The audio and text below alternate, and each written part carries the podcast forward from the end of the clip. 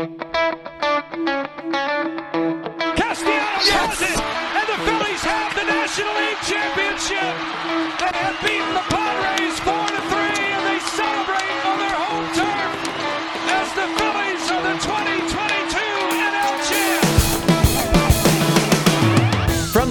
WHYY and Billy Penn, it is hitting season. Hey there, podcast pals. I'm your host, John Stolnis from The Good Phight and Billy Penn. You can follow me on Twitter at John Stolnis.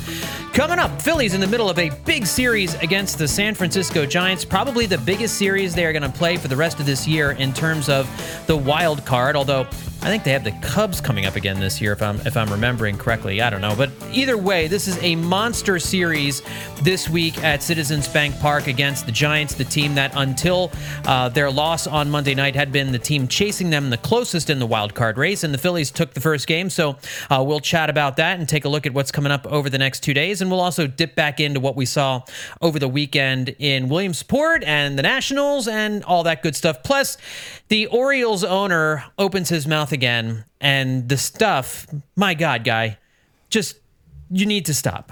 Buddy, come on. We're going to talk about that coming up here in just a few minutes as well. Joining me, as they do every time this week, my good pals Justin Klugh and Liz Roscher. Of course, Justin from Baseball Prospectus and Billy Penn. You can follow him on Twitter at Justin underscore Klugh. Justin, what's going on with you, buddy? How you doing? You guys gonna get your faces scanned at Citizens Bank Park? No. The Phillies are finally, after years of denying its value, harnessing the power of the human face by turning the front of your head into into a ticket with facial recognition software. Uh, no, I'm not doing this.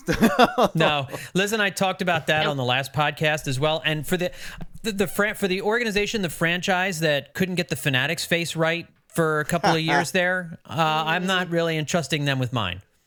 No. Trust the Phillies with your face, with the future of your face. There you go. You can make all kinds of little ph ph Some, jokes in there. say this is marketing. The marketing campaign writes itself, Justin. We love the Phillies, but we do not trust them. no, no, and it's not even so much the Phillies. You know, they're they're the, the guinea pig here, but you know. They said yes, and so I'm not doing that. Um, and it's probably an irrational fear. I'm sure face recognition will all. We won't be able to go to the grocery store and and buy ibuprofen without facial recognition within five or ten years. So I mean, it's coming. We're gonna have to deal with it. We You're can't turn on certainly our- optimistic, assuming all this is going to still be a thing, right. Well, like I mean, we society and whatnot.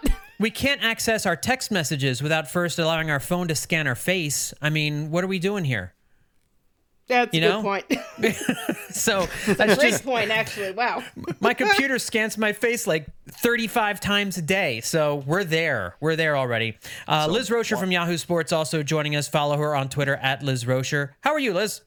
Well, I'm certainly not get letting my face get scanned, as I said on the previous episode. I'm doing uh, much better now that the Phillies have uh, played the first game of that of uh, the series against the Giants and won. I'm definitely feeling good about that. Yeah, coming coming into this game on Monday, the the worry, of course, is like on paper, this is a matchup the Phillies absolutely have to win. You've got Aaron Nola, who's supposedly your number two starter. He's been a multiple time All Star. He's been a top five Cy Young candidate a number of different times. You know, he's getting the start, and the Giants are going to throw up a poo poo platter of pitches pitchers here. Uh, you had uh, this cat who started the game. I don't how many outs did he get? Three, four outs. Scott Alexander, this lefty they used as an opener, and then Gabe Kapler um, brought in Sean Manaea to pitch uh, the next two and two thirds innings, and the Phillies lit him up like a Christmas tree. And then they have some.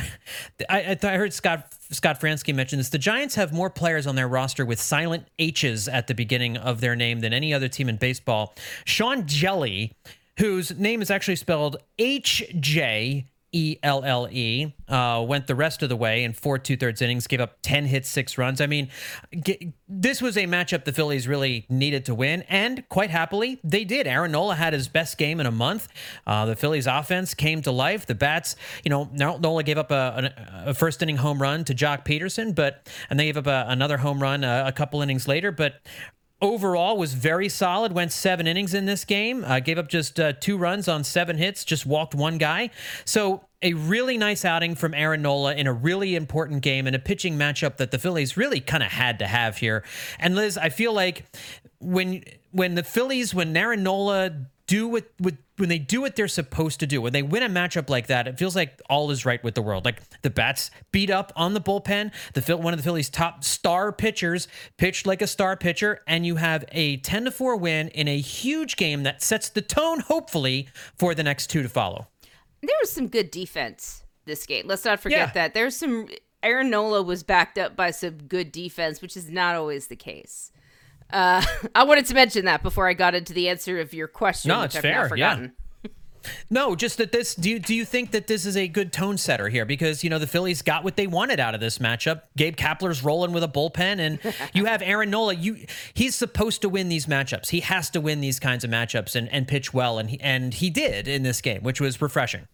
It was a great tone setter, and not just because they lost, but because Gabe Kapler looked like an idiot. And I, I just want to.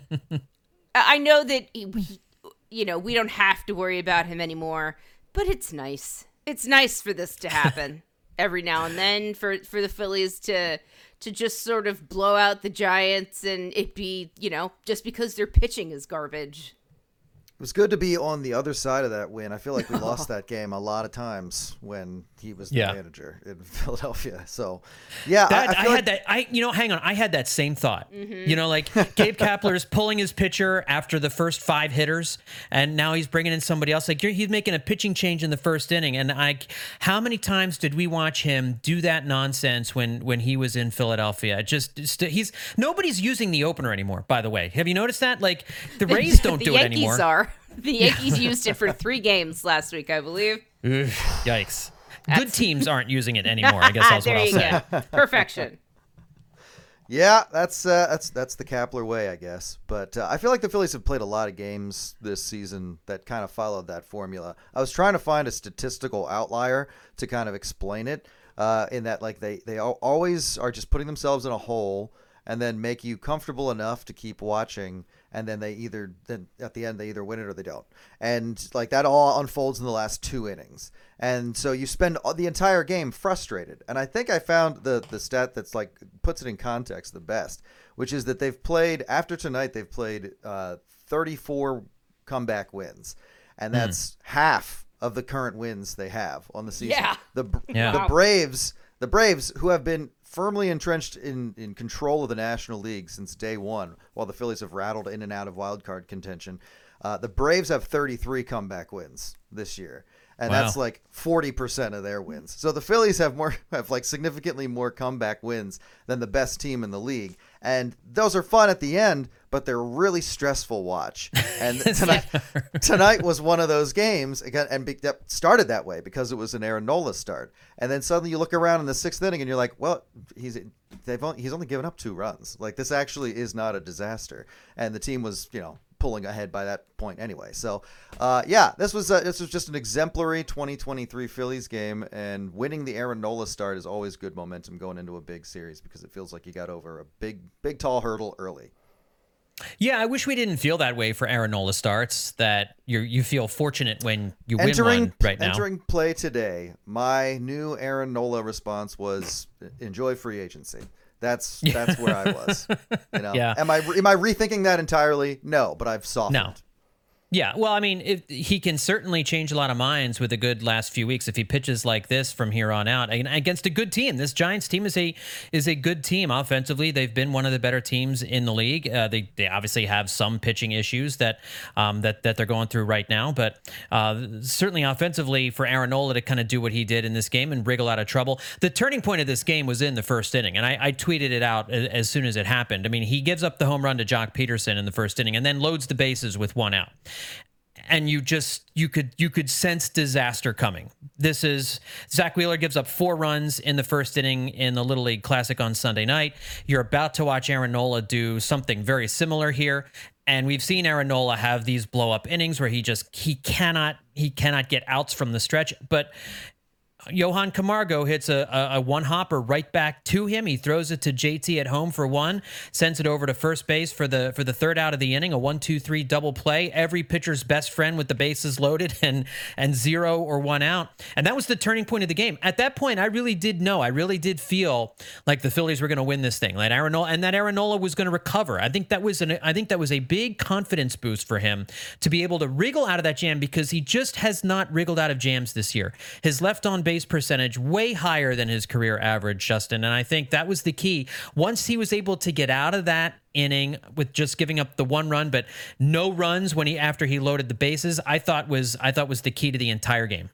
Yeah, I mean that kind of undoes my description as this game being an, a good example of a 2023 Phillies game because in that way it is an incredible uh, outlier the, the main defining characteristic of Aaron Nola this year is that he has failed to recover from just about anything wrong that happens on the baseball field. No matter how well he's been pitching all day, it really just has become his signature move to completely unravel if a guy gets on base, if he stops getting a call he was getting, if the the rain starts raining a little harder. Like if, if something increasingly unideal happens, he just he can't hold it together. And tonight was the opposite of that. Tonight was recovering from that in what feels like the first time in a long time. And that is always that is always an important win. When the, when the starter you trust least leads off the series with a win in a, in a game like that and reverses some previous uh, missteps, then yeah, mm. I think this that makes this game even even more important. And Liz, that's what makes Nola such a confounding pitcher because he, over the last month, struggled against teams like the Pirates, struggled against uh, other losing teams uh, that that he went up against, failed to hold leads against some of those struggling teams. I think it was, there was a game against the Nationals where he had trouble holding a lead, and in this game, uh, the Phillies give him some run support. Edmundo Sosa um, hits that big two-run home run to put the Phillies up three to one after Harper gets a, a two-out, two strikes single to tie things up, and you just could you got a sense the offense was going to feast on some of this San Francisco pitching, and that all Aaron Nola really needed to do was just kind of just to kind of roll through and, and get some outs and, and not try to do too much, and, and the Phillies offense was going to be able to to handle things. They, they I love seeing Sean Manaea come in the game because I just have I just have flashbacks to, to Game Four of the NLCS last year when the Phillies lit him up uh, late in that game, and and so that's familiar.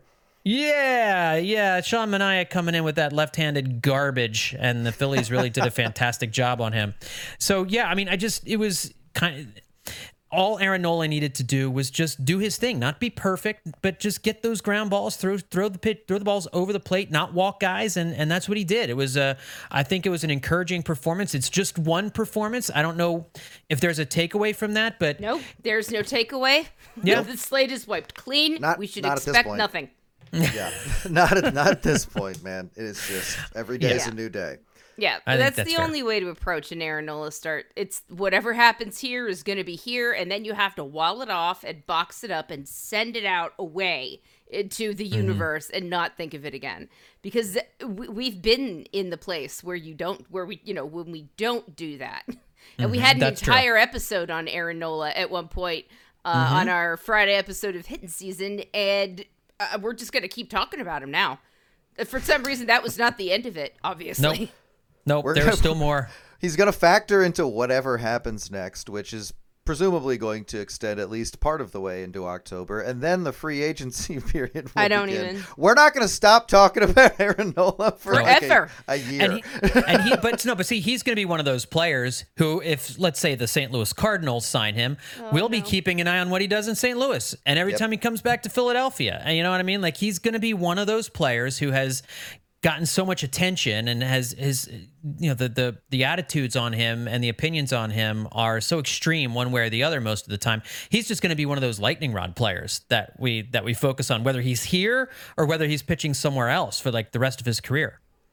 Yep yeah, we should uh we should uh, fire up one of the uh the email account or the phone number, whatever it is, and get ready for just an all Aaron Nola opinions edition where the That's three right. of us don't really talk at all. It's all of you giving us everything we need to put an episode together. Well, speaking I'm... of speaking of that, if anybody wants to do that, all you got to do is record a voice memo on your phone and email it to hittingseason at billypenn.com. It's that simple. I found out tonight there's like a legion of people who are willing to defend Dylan Covey to the oh, death. Oh, we got to talk. Are I was, you he was going to bring him up next. So you know, yeah, there's there's there's all kinds of people out there, guys. all It- kinds of opinions. It I- can before, Bad, bad opinions. before we move on, though, I, I just wanted to say Liz mentioned this earlier, but I don't. Did we specifically call out Alec Bohm's incredible defensive night, uh, and as well as Kyle Schwarber's assist that got John No, we hadn't yet. No. Yeah, tumbling into second defense. base? Yeah, Alec Bohm specifically looked fantastic at first base. He tonight. did. really- Made he some really, good catches, uh, some quick thinking, and also from Aaron Nola, not just that throw to get out of the bases loaded jam, but he was on top of it. Like he, it Yeah. really was a great game for him because everything was on all, everything was you know operating on all cylinders, and he was, he looked calm, like he could handle anything, which is not the Aaron Nola we're used to seeing. Yeah, not this year anyway, for sure. It, seem, it did seem everybody just seemed sharper in this game, and I, I think that's the vibe because you're right. Bohm made some great diving plays at first base. Schwarber played that one ball off the wall perfectly, and the Giants came into this game and they didn't look very sharp. You had the Harper inside the park home run that bounced off the left center field wall. By the way, the official scoring of that of, as an inside the park homer. Very happy to see it. No, No. way, that's an, no way. There's not an error on the center fielder there as he as he bobbles trying to pick up. That's a triple and a one base error. Yeah, if that's ever ins- there was one. I could not believe that. Like Harper was was running, but even he has to know. Like there are very rarely like actual inside the park home runs that are not assisted by an error in some in Right. some way, and that certainly wasn't one. We were scoffing from our couch. Like, come on. Yeah, Can you That's believe a little league insider. Yeah, Bryce Harper can run from from uh, all around the bases in, in less than 10 and a half seconds and, and not not even like be winded when he's getting up off the plate.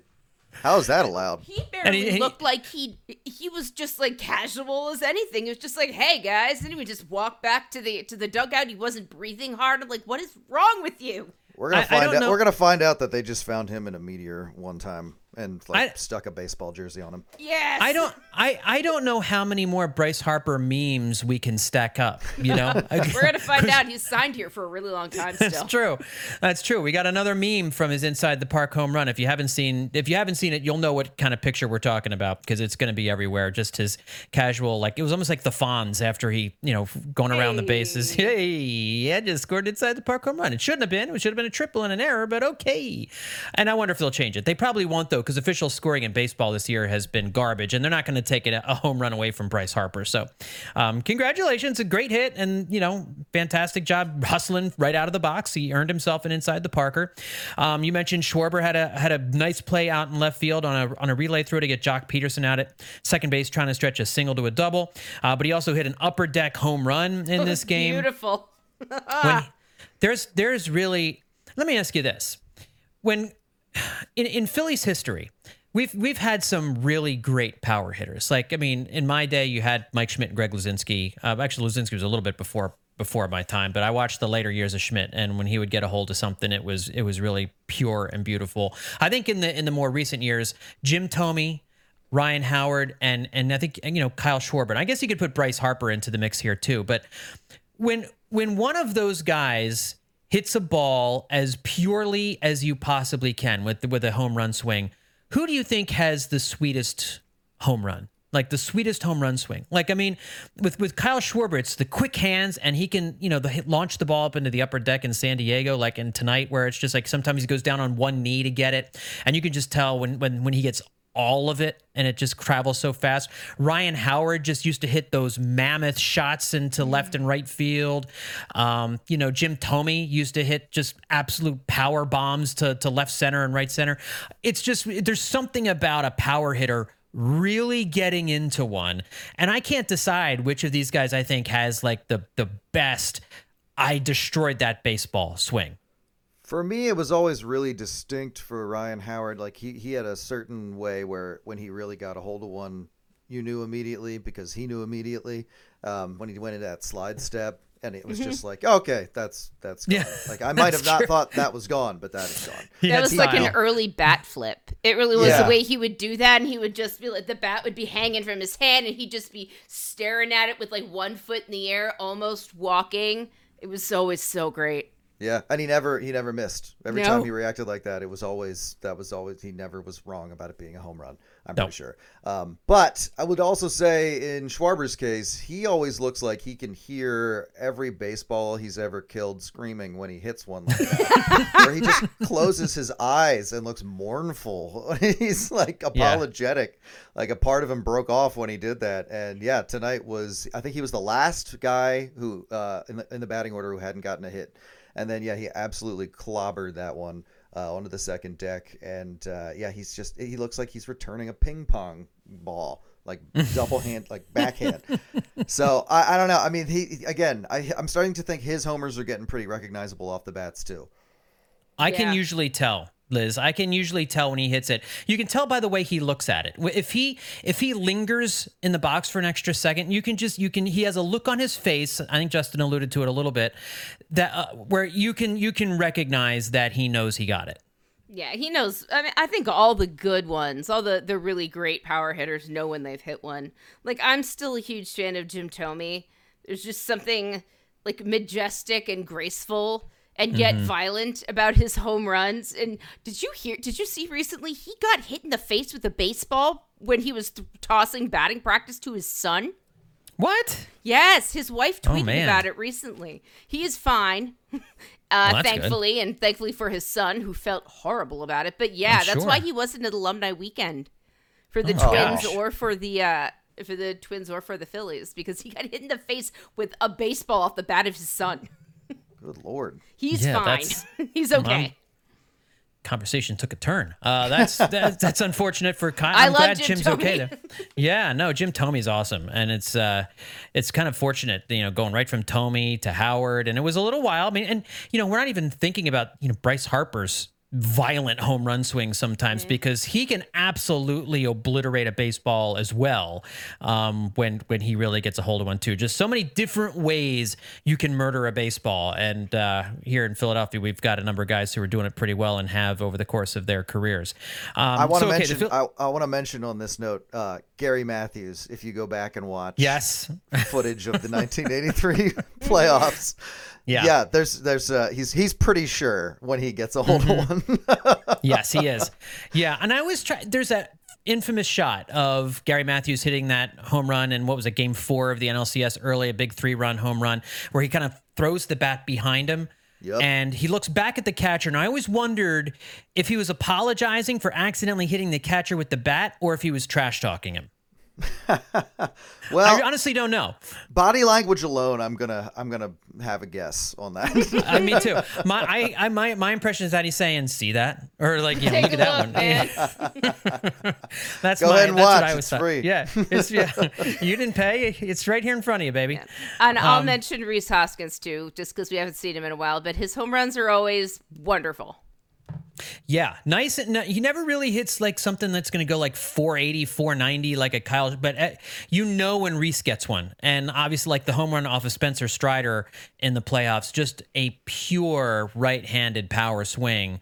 Um, it's a it's it, that also is a, is a beautiful thing to see. So yeah, very cool. You're right. Rhys Hoskins is a good one as well. So the Phillies take the first of these uh, three games against the Giants. They move their lead over the Giants to three games, uh, with the Cubs beating the Tigers. The Cubs are now in the number two spot for the wild card chase, and the Phillies have a two and a half game lead on Chicago. Um, of course, if the Phillies sweep all these games against San Francisco, they win the next two. They will uh, be up by five games over San Francisco. If they win two out of three, they'll have a three game lead. And um, if they end up losing these next two, uh, they'll still be up by one game over San Francisco. But the Phillies put themselves in a real good position here by winning this, uh, the first of these of these three games. And you know, as we're talking about uh, Chicago, it's still a little bit early in the summer to start looking really closely at scoreboards and stuff like that. But just kind of looking over the next week or so, looking at the schedules, the Giants are just are in the middle of this horrible schedule. Um, Oh no. Yeah, it's just really bad news for them, and I'm I'm, I'm shook for them. It's just terrible. Um, the Giants host the Braves for three games after this series in Philadelphia. Uh, the Braves just won two of three from them in Atlanta, and then they play the Reds, and then the Padres, and then the Cubs. All wild card contenders. Maybe not the Padres at this point, but the Reds and the Cubs. Uh, the Giants are going to get them. So this this last these two weeks, it's like San Francisco's going through the entire National League National League wild card crew and we'll see where they come out on the other end of that. Meanwhile, the Cubs, they're playing a three game series in Detroit this week. Then they play a three game series in Pittsburgh this weekend. So I think it's almost a certainty that the Cubs are going to probably be ahead of the Giants in the wild card standings at the end of this week. Like it's it's a murderer's row for San Francisco, and the Cubs are just they're they're just giggling playing the Tigers and the Pirates this week. Yeah, I, I don't see how you could expect any other outcome. I mean, yeah, seriously. The, the, the, the Cubs have been re- really the only one out of these teams that's been playing reasonably, at least reasonably well for any extended period of time since it feels like the All Star break. Feels like uh, I think the Giants leveled out a little bit, but a lot of these teams have fallen back and plummeted away, and that's been part of why the Phillies have been able to climb into the position they're in. The Cubs are really the only other team it feels that's that's been uh, showing something in this second half. I mean, they are uh, mm-hmm. they are they have certain they've just been like streaking upward for weeks now. I hate well, it. Yeah, I hate I it, and they don't the, deserve it. I wrote a story for the Good Phight uh, that came out here on Monday, kind of talking about how the Phillies are. I, I, they haven't really taken full advantage of their schedule here over these last, say, like 25 games or so since the All Star break. Um, though the Phillies are 19 are now 20 and 16. They're one of only two teams with a winning record. The Cubs are the other one. They're 23 and 12 since the All Star break. But uh, the Giants now are 16 and 19. Uh, you had uh, the Diamondbacks. I think their game got postponed tonight, but I, the, the Marlins are like 11 and 23 since the All Star break. So I mean, a lot of the National League wild card contenders are kind of are, are fading back. But the Phillies, in their last 20 games, have played uh, in their last 20 games against losing teams, are only 11 and nine against them. Um, Six of their previous 11 series coming into this weekend were against teams with a losing record, and they went just 11 and 9 in those 20 games against losing teams. They went 8 and 7 against the winning teams during that uh, during that stretch, um, including the, losing two out of three to the Nationals over the weekend. Um, the first two games in Washington, and then the third in uh, in Williamsport. So, you know, I guess Liz, what I'm saying is, I, I I like the Phillies are in a good position, or you know, decent position. It could have been in a better position. What my concern is that the Phillies may have wasted this easier part of their schedule. And kind of like an NFL team, a good NFL team can sometimes allow an inferior opponent to kind of hang around in the third quarter and hang around in the fourth quarter. And then all of a sudden, something weird happens and somebody, you know, I'm worried about somebody from behind getting hot as the Phillies are just still kind of playing like four games over, five games over, whatever it is. Is that is that a concern to you as well, or am I making too much out of that? I mean, I, I can answer that question for you right now. They absolutely did waste their waste their uh, their opportunity there. They it, that wasn't a good enough record to put them far ahead enough to make things less frightening, less nail bitey for mm-hmm. us going forward. But I mean, what can you do about it now? That's the thing. I'm just glad that that part's over. We can stop asking questions about what will happen. Uh, because now, like, they have to just win against good teams. Like, we can, you know, we can faff around and talk about, you know, how they need to do around with bad teams, but they're not going to face a lot, a lot more bad teams from here on out. They'll probably, if they make it to the playoffs, they'll face good teams again, like constantly and frequently. Mm-hmm. So at least now I'm kind of glad that we could just start watching them and not being like, all right, well, we could just discount this one because I did that a lot. And now like I want to get I need to get in the zone with watching the Phillies. That that's going to help me. And the Phillies are they can beat or lose to any team in yeah. any, any I think that's they, true. They, really, yep. they really can.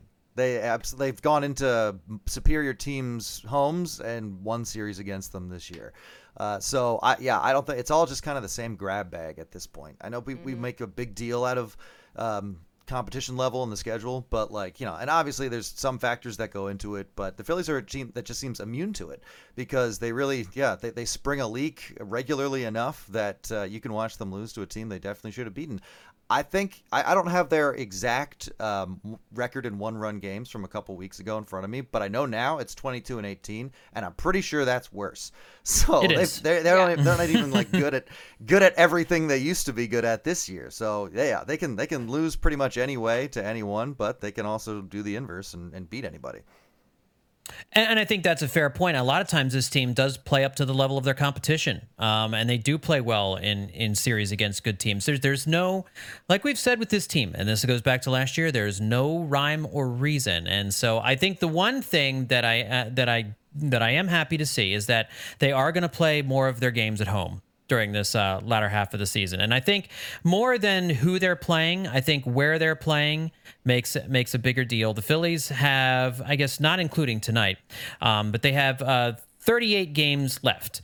And so it's 37 games left now at this point.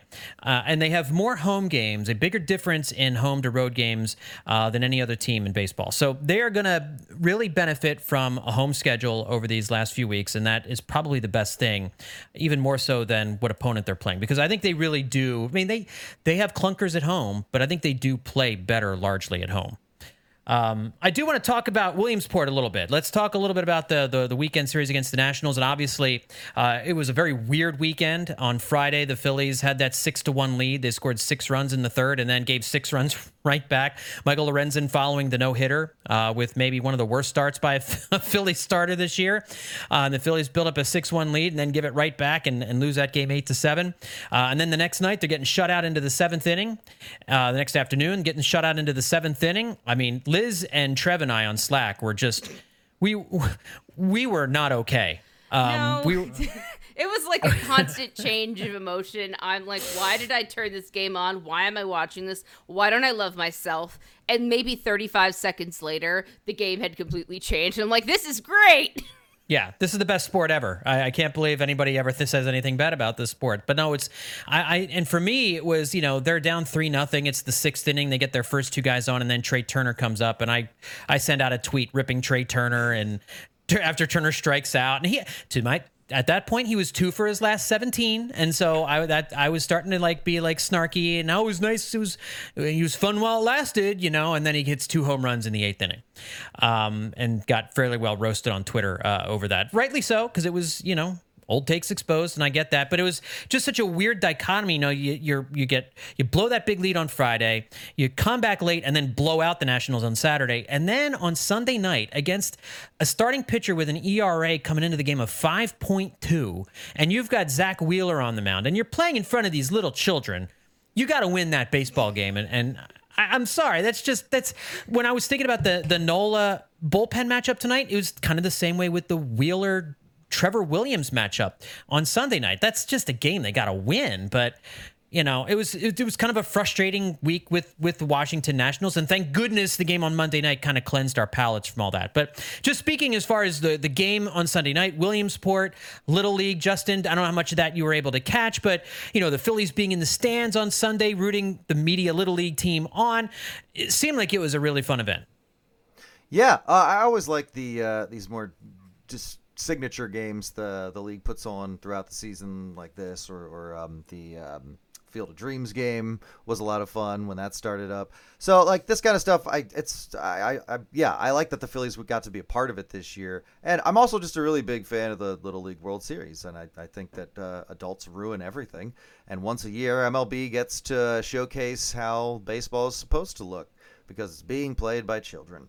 Uh, but yeah, that the that the Phillies got to interact and support uh, the Media team. It was a lot of fun to watch. I loved seeing Garrett Stubbs uh, interact with the kids because like some of them are as tall as he is, uh, and uh, I loved seeing the kids' reactions to um, to just like watching the game. You saw them set up behind home plate, and when mm-hmm. JT struck out in a big spot, you saw like a bunch of them throw their hands up and scream and cover their eyes, and I was like, yes. See, that's the thing. Not only is it more fun sometimes to watch kids play baseball, but it also they're they, they get to react in the way that you know people like sitting behind home plate are typically you know, keeping it together. But these are kids; they don't have to they don't have to hide how they feel yet. That's And right. So Roast 'em. They're their their their entire emotional display is is right there, and he's you know they're mimicking what we're all feeling watching on TV. So I was like, yeah, good. You know, if you're gonna lose, I hope it is in front of these kids because they're gonna they're gonna make you feel it.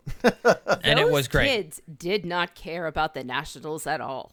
No. Listening to the crowd as it was going, anytime the Phillies did something, they were like "woo!" and the Nationals like scoring, getting ahead. There, no one cared. There was no cheering. No one gave a crap about the Nationals, and all of the press during the day was essentially the Phillies are meeting with the Media Little League. Look, it's it's Bryce Harper talking to the Vegas team uh, and like inspiring them beyond measure just because they're fr- you know they're from Vegas. Yeah. You know, like that's what it was all about. Is like the kids were less than thrilled that they had to watch the Nationals win.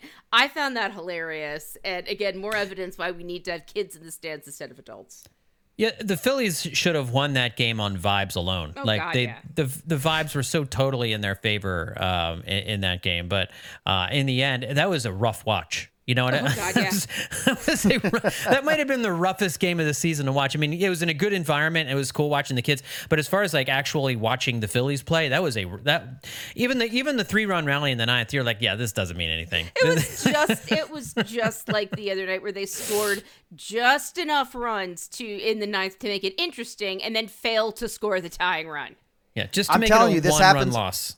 all the time, all the time. Yeah. This is like this is like their signature type of game. Is, is a game like that where you're you're tuned in just enough to be disappointed when they lose, or just stressed out the entire time until the moment they win.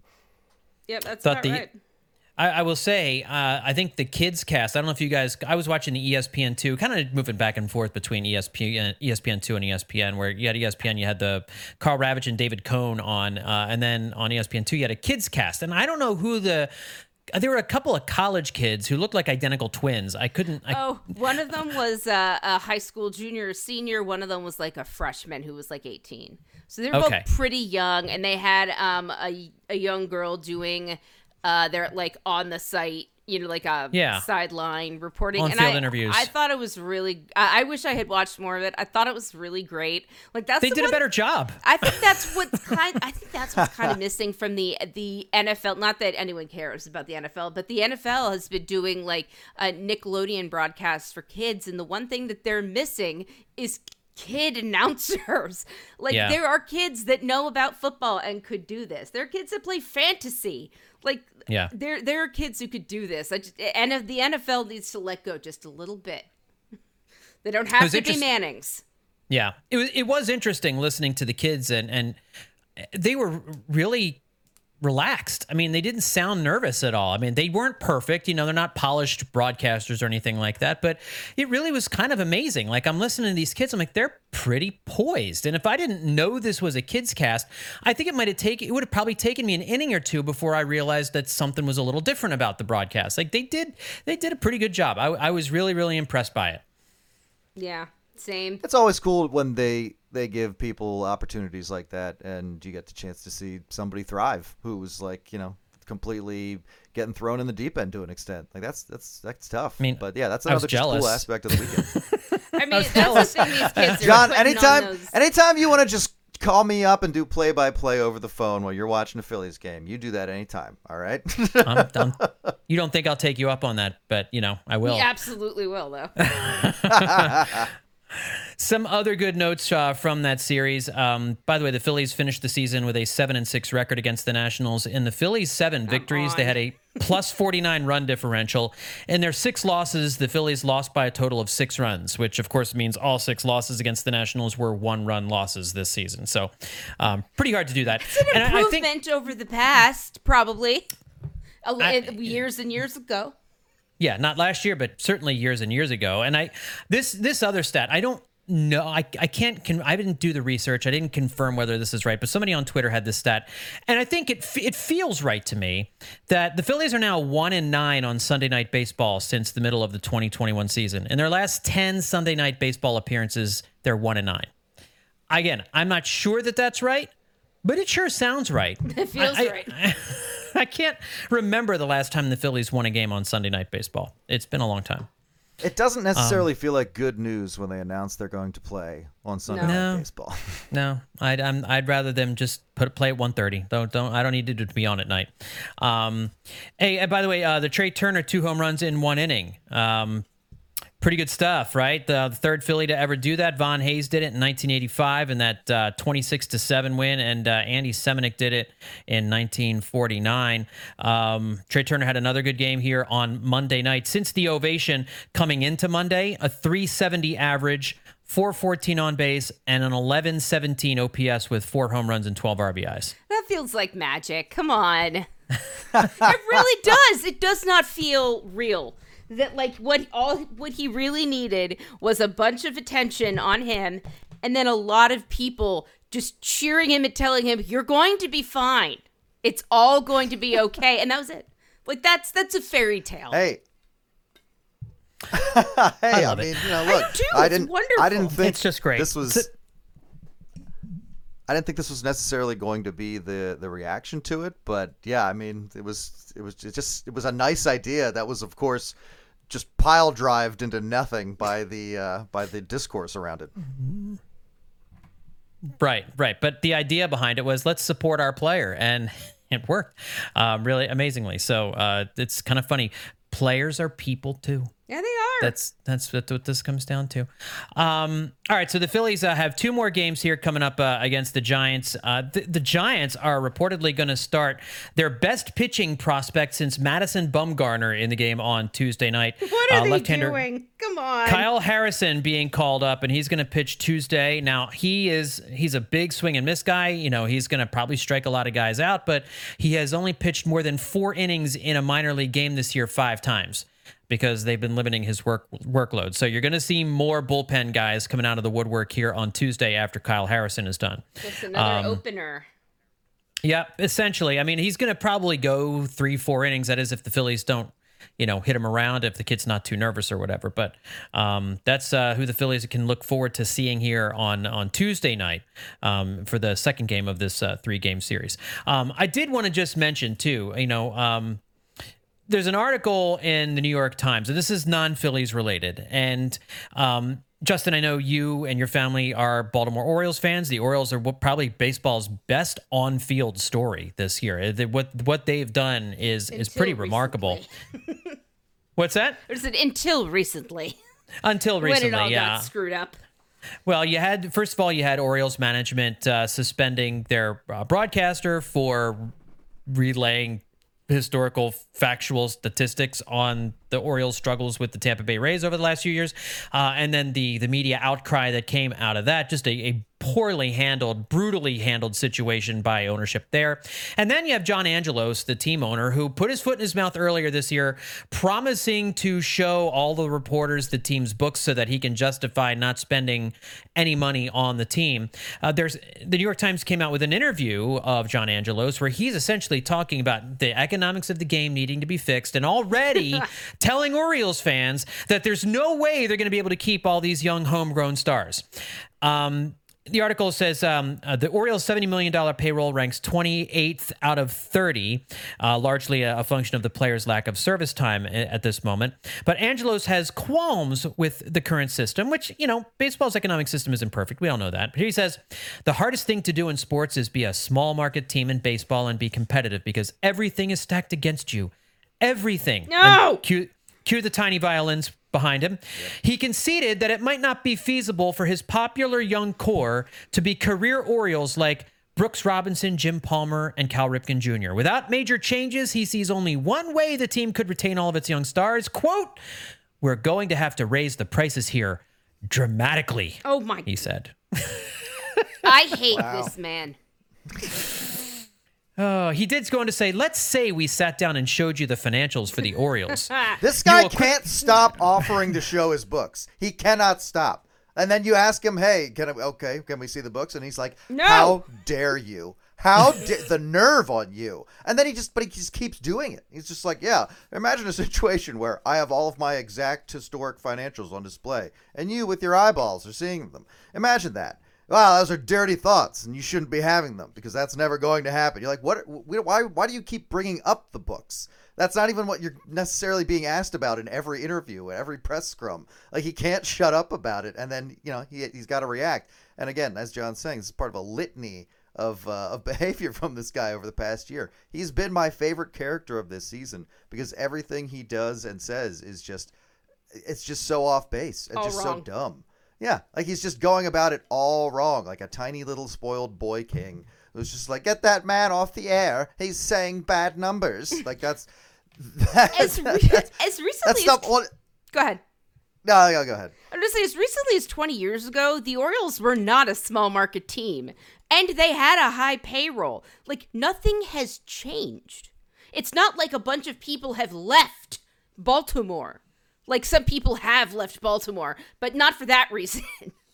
like I, it's kind of stunning to me that he's a. I mean, all the credit goes to Tyler Kepner, who interviewed him and seemingly just pressed record on a, one of those little tape decks and and just let him talk into it. Like he maybe probably asked like two questions the whole time. And and Angelo's just just like spilling all of his brain into this tape recorder for Tyler Kepner to put on a page to make him look like an idiot. He didn't even have to try. Angelos did it all to himself. And I just also want to say every team is going to start next year with like a hundred and twenty to thirty million dollars in the bank due to revenue sharing and um, payouts from TV deals and the last segment, uh, the last payout for the Bamtech deal uh, back like five years ago. Like he's going to start the season with a hundred and thirty million dollars already but he's not counting that because that would make it because if he admits that then he can't say all those things about raising prices which wouldn't even have anything to do with the the uh, the uh, payroll anyway oh god i hate this guy This But- is this, hey no, but this is kind of on the fans too because we always knew it would come to this point, and people just Mm-hmm. need to. The people of Baltimore just need to decide: Gunnar Henderson or an eighteen dollar hot dog. I, and that's you know you, that's that's a classic baseball choice, and I'm Yeah, glad the is. fans are finally being you know held accountable. It it, it goes it goes back to the days of Lou Gehrig and Roger Maris and Babe Ruth and, and all those guys when you know the those salaries come due and sometimes you just got to decide, you know, am I am I going to spend my last two cents on this popcorn or or can I get it for a hay penny and let these players go? I just, it, it's a. And Angelos did say, you know, he said, let's say we sat down and showed you the financials for the Orioles. You will quickly see that when people talk about giving this player $200 million, that player $150 million, we would be so financially underwater that you'd have to raise the prices massively. Now, are people going to come and pay that? I don't know if we're at the limit, to your point. I don't know if we're in equilibrium elasticity, supply and demand. Maybe we are, but really that's just one team. What I'm really trying to think about is macro. Did a brick hit him during the during the interview? this this guy by the way not just a trust fund baby he's a lawyer he's a trial lawyer he does not have a degree in business or finance what he's saying here is just stuff he's picked up while being a trust fund child who didn't have to work at all if he didn't want to I don't think you should run losses, Angelos said. I think you should live within your means and within your market. no also, apparently he's just not that rich. Apparently he's just like a, a couple of mortgage payments away from from the streets. no no no no john what did you discover today He's worth $2 billion. he's ah, worth see, about that's- the same as, As John Middleton. middleton Two billion is multiple billions. Yeah, yikes. That's Yeah. Ooh. It's like 1 billion and you double that. I'm gonna have an No, and- And the. Phillies' payroll is is is what top three in baseball. The Philly middle. I think it's number 2 right now, isn't it? Number two, yeah. So Yeah. okay, wow. And uh, because they have the same amount of well, we know that doesn't mean they have the same amount of money, but uh, I wonder. Yeah, I, I- I just wonder how, how he th- he thinks like this kind of information isn't available for anyone else to find. So like he can just say and do whatever, and people aren't gonna like be able to hold him accountable or compare him to anything, or even just know that everything he's saying Mm-hmm. is stupid. Sorry, the Phillies are four.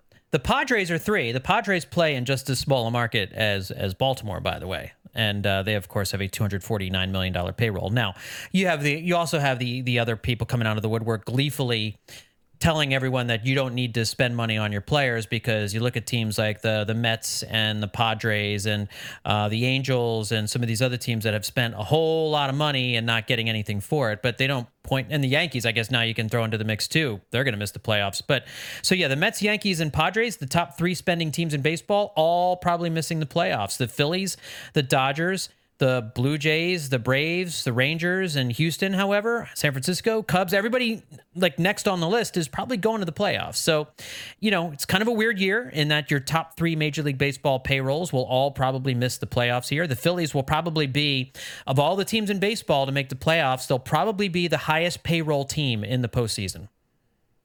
Which is I don't know what to make Well- with that information, but you know, Everybody loves watching the playoff underdog darling, like you know, go through the postseason. Uh, especially last year when everybody wanted to see the Astros lose too.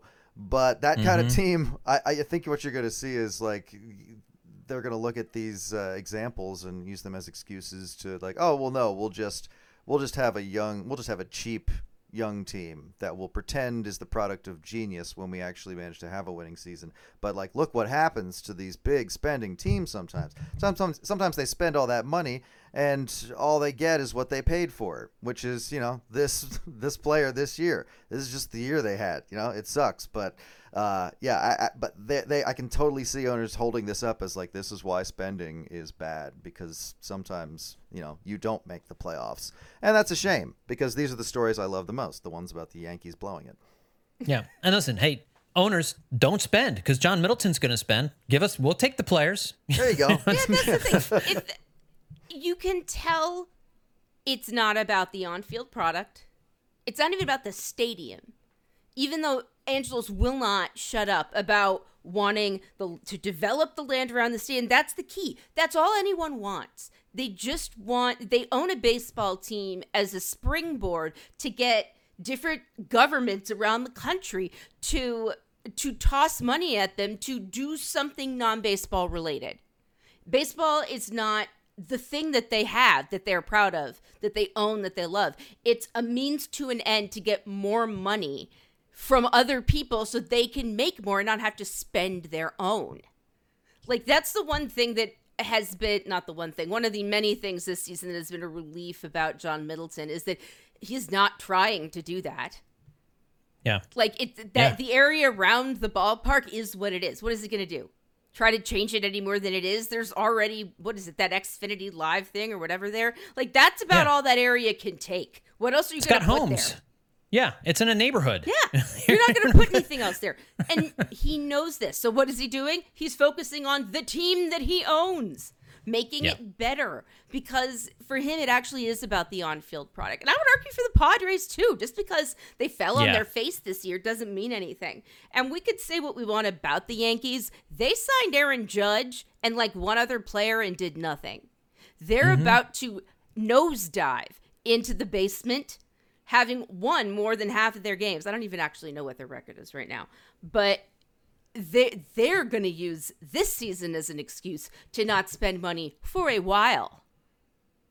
Didn't Yeah, the they Yankees- lose eight games in a row for the first time since 1995? Wasn't that the Yep, same they week? they're currently in the midst of an eight game losing streak. They're they're sixty and and sixty four right now. So yeah, the Yankees are under five hundred, and I think I saw that um, for the first time, uh, Fangraphs has their playoff odds this year at zero point zero percent.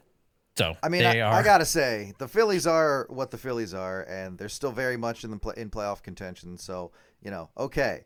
But as far as, and I know we've gone back and forth on on many aspects of the Phillies this year, as challenging as they are to watch at times. But as far as like the Mets blowing up and changing from we are the we are definitely going to win the World Series to we are aiming to contend again in 2026 uh, halfway through the season. Um, no notes. And now the Yankees as a special bonus pr- uh, prize are just like going to go to sleep. I mean that's that's incredible. That's as far as this year goes when it comes to like seeing New York teams stumble this has been absolutely uh, incomparable. A delight. Yes, without a doubt, delight. It's just been it's been the best story. I said the Orioles were the best story in baseball this year. It's it's the Mets and and their collapse. That's that has been the best story in baseball this year by far. Um, all right, let's wrap this baby up here. Um, let's go to final thoughts. Uh, Justin, any final thoughts from you? Well, I mentioned the Mets exploding, uh, and that was sort of the inspiration for our latest episode of The Dirty Inning, the Phillies podcast, where we talk about the dumbest, funniest, and most obscure innings in Philadelphia Phillies history over at the Hittin' Season Patreon at patreon.com slash Hittin' Season. Uh, we talked we talked about Al Jackson, a pitcher for the Mets, uh, in a game in which he threw 15 innings against the Phillies, and his team just couldn't come through for him. So if you thought Justin Verlander and Max Scherzer were perhaps disgruntled when they left the Mets, uh, Al Jackson wasn't feeling too pleased with them either on that day. So yeah, that episode's up there on the Patreon now. All right, patreon.com slash hittin' season, as you heard Justin say. Liz, final thoughts from you. Uh, come to sports.yahoo.com and check out all of our incredible fantasy coverage. I have not contributed to any of it, but many of my colleagues have. Uh, use it for your your drafting purposes. I used it. I used it last year. Uh, looked at it merely seconds before I was supposed to draft players, and hey, I finished in second in my in my league that I have with Justin. Yeah. So That's true, and Yes. she was so so bad the year before. you have when, no when she idea. did not she did not use Yahoo Fantasy. No, it's mostly because we were on uh, a different platform. But I actually have the on my desk here for some reason the sign that Justin uh, had me had in front of me when I came over for this year's draft. Liz, record four and ten. Stop, stop. She's already dead. That's good. I I was in a great uh, fantasy football league with some buddies for just the longest time, and it just kind of petered out. And I haven't been able to kind of. I'm I'm in one with my uh, my sister and my son does it too, but it's not terribly competitive. Like I just I I miss the real competitiveness of some like a really good fantasy football league. Um, I got away from it for a little while too because it does you get a little obsessed during this during the course of the football season Yes, you when, do. when you're doing it. But um, Session is part of the fun. Yes, it is. that's true. That's true. Um, and I'll finish up here by just saying Dylan Covey can't throw any more pitches for the Phillies here in, in 2023. That can be over. Um, that can, fine. we can wrap that up. Maybe we can move on from this point on from from Dylan Covey. But what Um, about and his I- many defenders? He's been good for a lo- the last few weeks. He has been. Uh, you're right. He has been pretty good the last few weeks. They probably won't demote him because of this, but bro, um, that was. let's not do that again. Um, all right, folks, that's going to do it for this edition of Hittin' Season. And I want to remind you also about our landing page over at billypenn.com. Uh, you check out all the different blog posts that we are writing and everything that we're doing over at Hittin' Season by going to billypenn.com slash Hittin' Season. And I know a number of you have asked us uh, on Twitter about why can't I find the podcast on Apple Podcasts right now. We are still dealing with some technical issues with Apple. We are working on it. We're hoping a resolution is coming uh, within the next uh, day or two. So fingers crossed on that. In the meantime, you can find us at uh, you can find us at the landing page, billypenn.com slash hittin' season, and we're also on all of the other platforms, as you've heard us say over and over again. So you can check us out there. Thanks everybody for tuning in. We'll talk to you next time right here on Hittin' Season.